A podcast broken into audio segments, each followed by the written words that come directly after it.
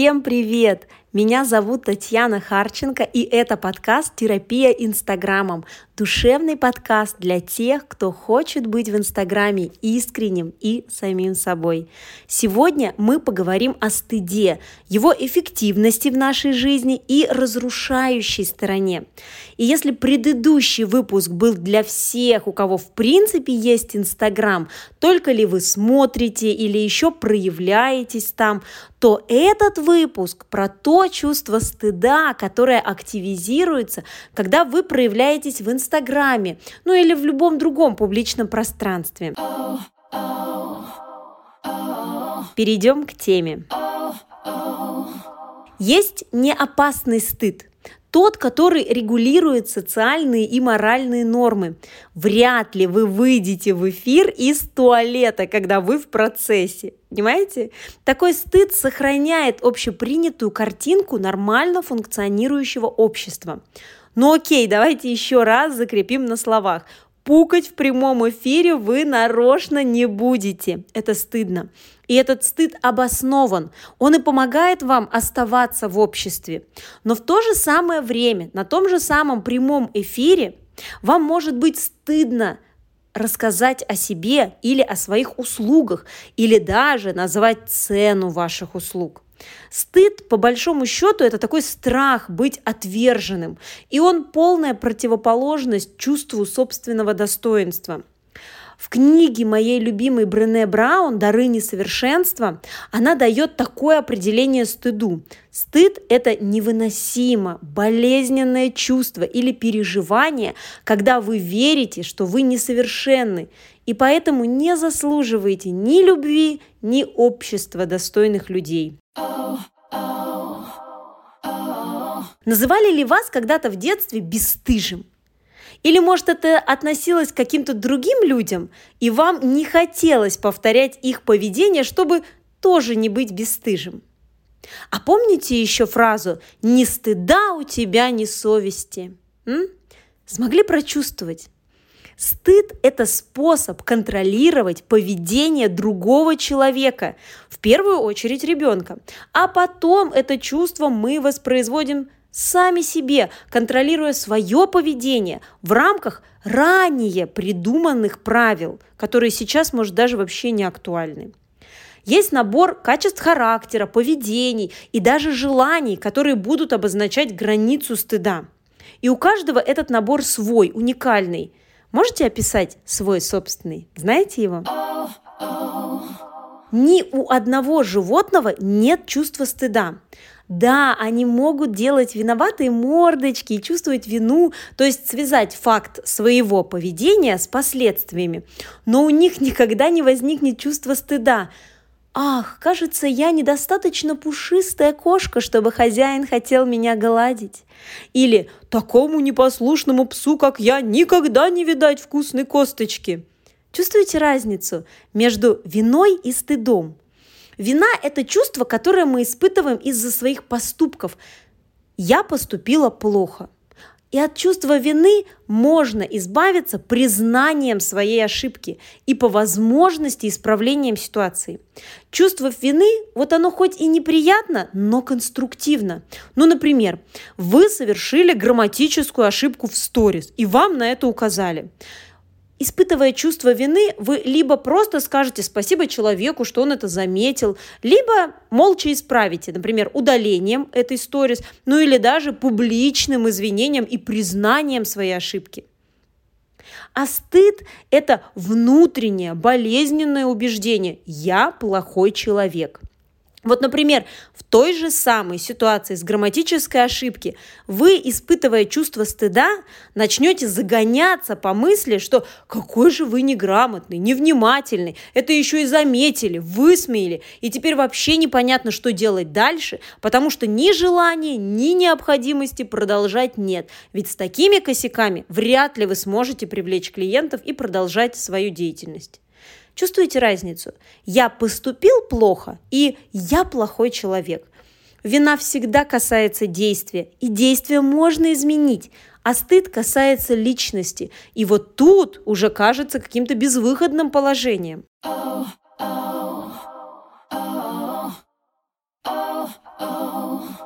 А еще часто стыдом называют стеснительность. Там, я стесняюсь высказать свое мнение, я стесняюсь показать свою личную жизнь или заявить о своей экспертности.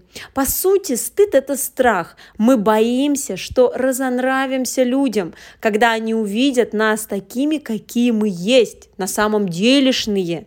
И, возможно, вы знакомы в том числе и со стыдом за свои достижения или хорошие результаты. Что происходит на физическом уровне во время стыда? Давайте прямо сейчас проведем эксперимент. Вспомните ситуацию, которая была связана с чувством стыда. Если вдруг это будет еще и с Инстаграмом связано, то прям бинго. Вспомнили? Скорее всего, вы чувствовали и, может, даже до сих пор чувствуете, даже просто вспоминая ситуацию, оцепенение, вас бросает в жар, или вы даже краснеете, покрываетесь пятнами, учащается пульс, Возможно, вы чувствуете специфичные ощущения в животе, вполне вероятно перехватывает дыхание и теряется способность мыслить конструктивно. А из чувств вас, кроме стыда, еще, скорее всего, накрывает чувство униженности, одиночества, беспомощности или даже неадекватности. Довольно часто вторичными эмоциями становятся страх, отвращение, злость и враждебность, порой переходящая в ярость стыда. Ну как? Насколько это про вас и вашу ситуацию?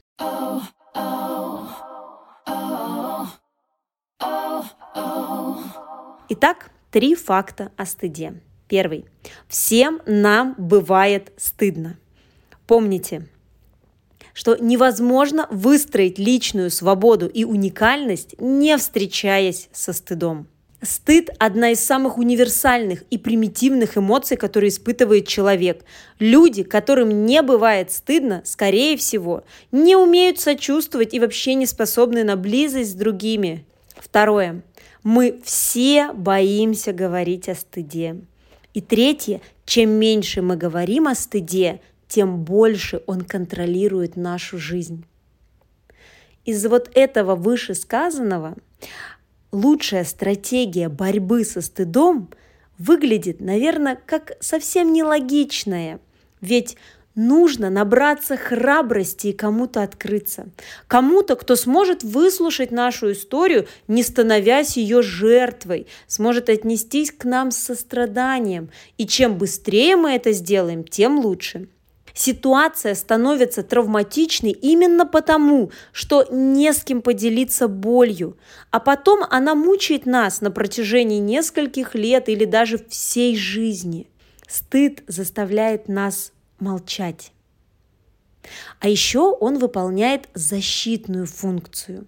Давайте рассмотрим на примере из моих консультаций. Oh, oh. Представьте себе девушку, назовем ее Лена, у которой есть страх показаться глупой и непрофессиональной.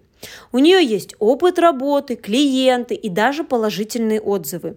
Ей стыдно говорить о своих знаниях, и по ее мнению это потому, что у других есть высшее образование по этой теме, а у нее другое образование и в своей теме просто курсы.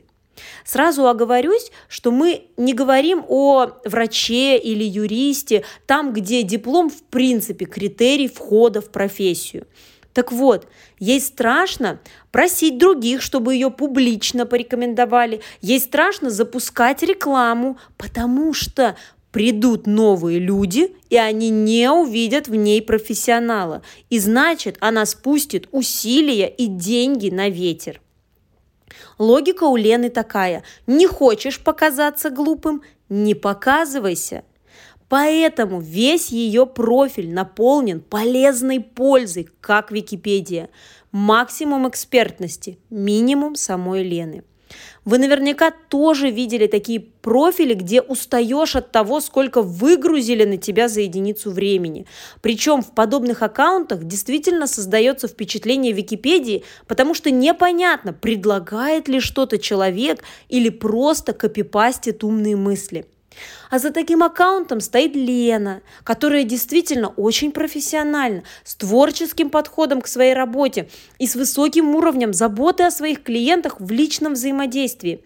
Но все это заставляет скрывать страх показаться глупой, страх ошибиться и быть отверженной. А вдруг они узнают? А вдруг они все обо мне поймут?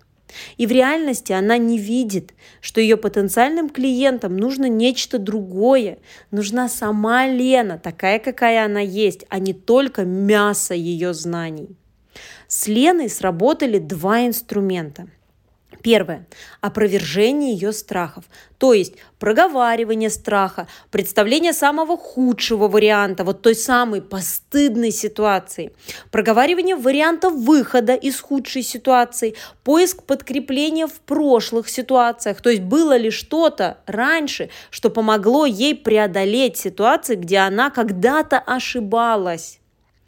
И второй инструмент – это поведенческие эксперименты. Мы с ней составили лестницу страхов от менее пугающих до по ее мнению, самого трэша.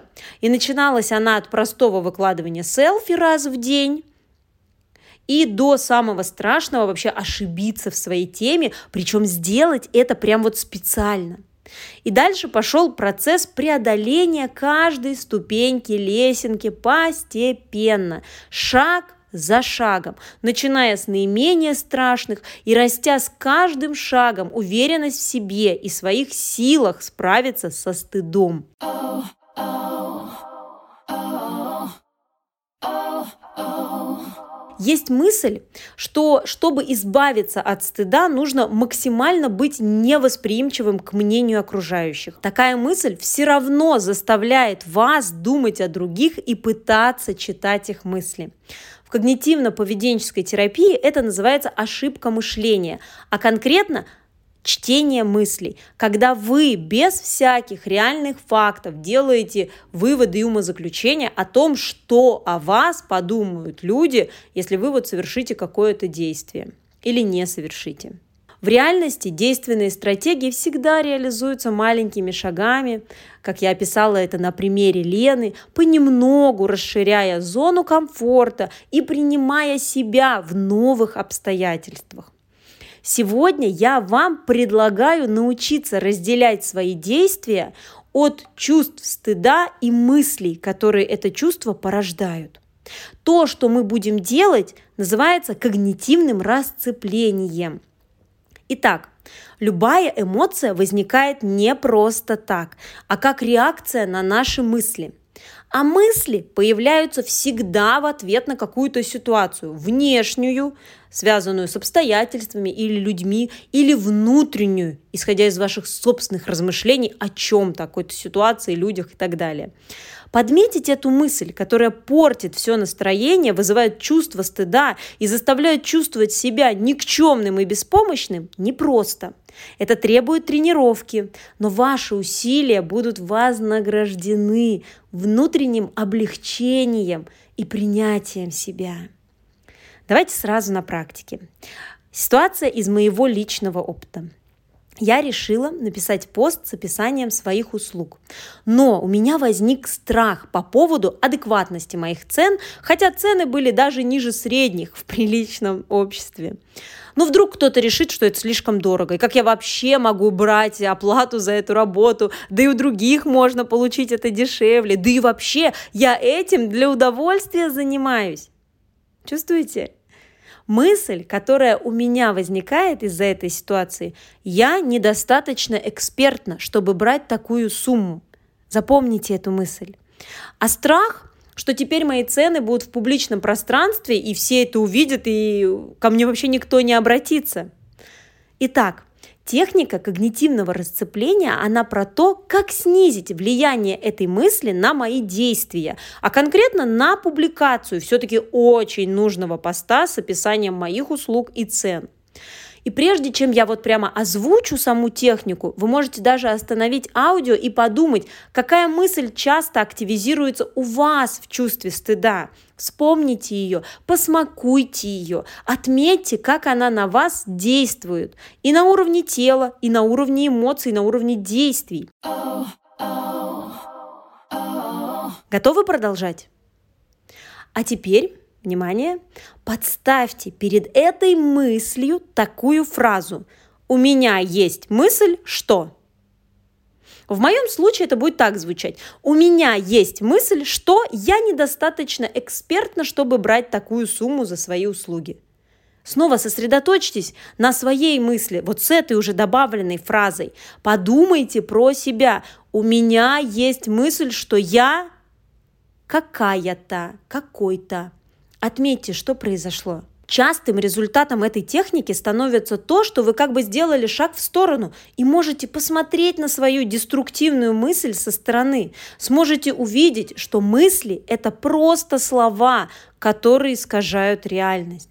В моем случае отстранение от мысли «я недостаточно экспертна, чтобы брать такую сумму за свои услуги» очень быстро заставило меня посмотреть правде в глаза, вспомнить все обучения и практики, отзывы клиентов и ситуации, с которыми я справляюсь хорошо.